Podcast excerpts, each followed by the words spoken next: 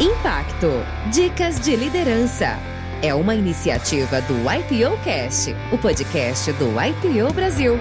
Meu nome é Ana Serra, eu trabalhei 30 anos na publicidade e estou há 10 anos no mercado de arte contemporânea. As minhas referências de liderança foram. Eu tive o privilégio de conviver anos com todos, porque foram muito próximos. A primeira foi minha mãe, que foi meu maior exemplo de liderança em tudo e a vida toda. E depois meu irmão e meu marido. Então, vocês, quantos líderes eu tive perto e que eu pude ter a oportunidade de tirar o melhor de cada um. Um livro que me ajudou nessa jornada de liderança foi do Phil Knight, fundador da Nike. É um divisor de águas para mim. Inclusive, quando eu comecei a trabalhar com a Nike, eu trabalhei com a Nike durante seis anos. Eu nunca mais esqueço quando eu li o livro do Phil Knight. Ele é um divisor de águas e foi, acho que, uma das maiores referências de liderança para mim. Eu me identifiquei por quê o Phil Knight, por que o livro da Nike. Primeiro que eu acho que a Nike é um, uh, uma das maiores referências de liderança no mercado também competitivo. Vencer barreiras.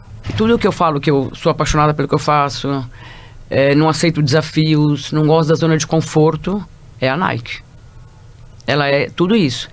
E eu lembro que quando eu comecei a estudar mais a Nike, ler sobre o Phil Knight, ler sobre a empresa, fui para Oregon para conhecer a empresa, eles são exatamente isso que eu me identifico. Apaixonados, está na veia, está assim no, no DNA de cada um ali. E eles não, não, não eles querem sempre uma frase maravilhosa dele é não existe linha de chegada. Eu levei isso na minha vida inteira para tudo. Não existe linha de chegada. Eu sempre falei, se você acha que você chegou onde queria, sua carreira acabou ali.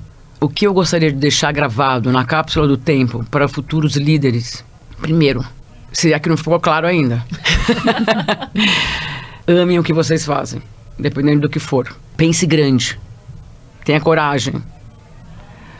Seja inovador, questionador e vai fundo que dá certo.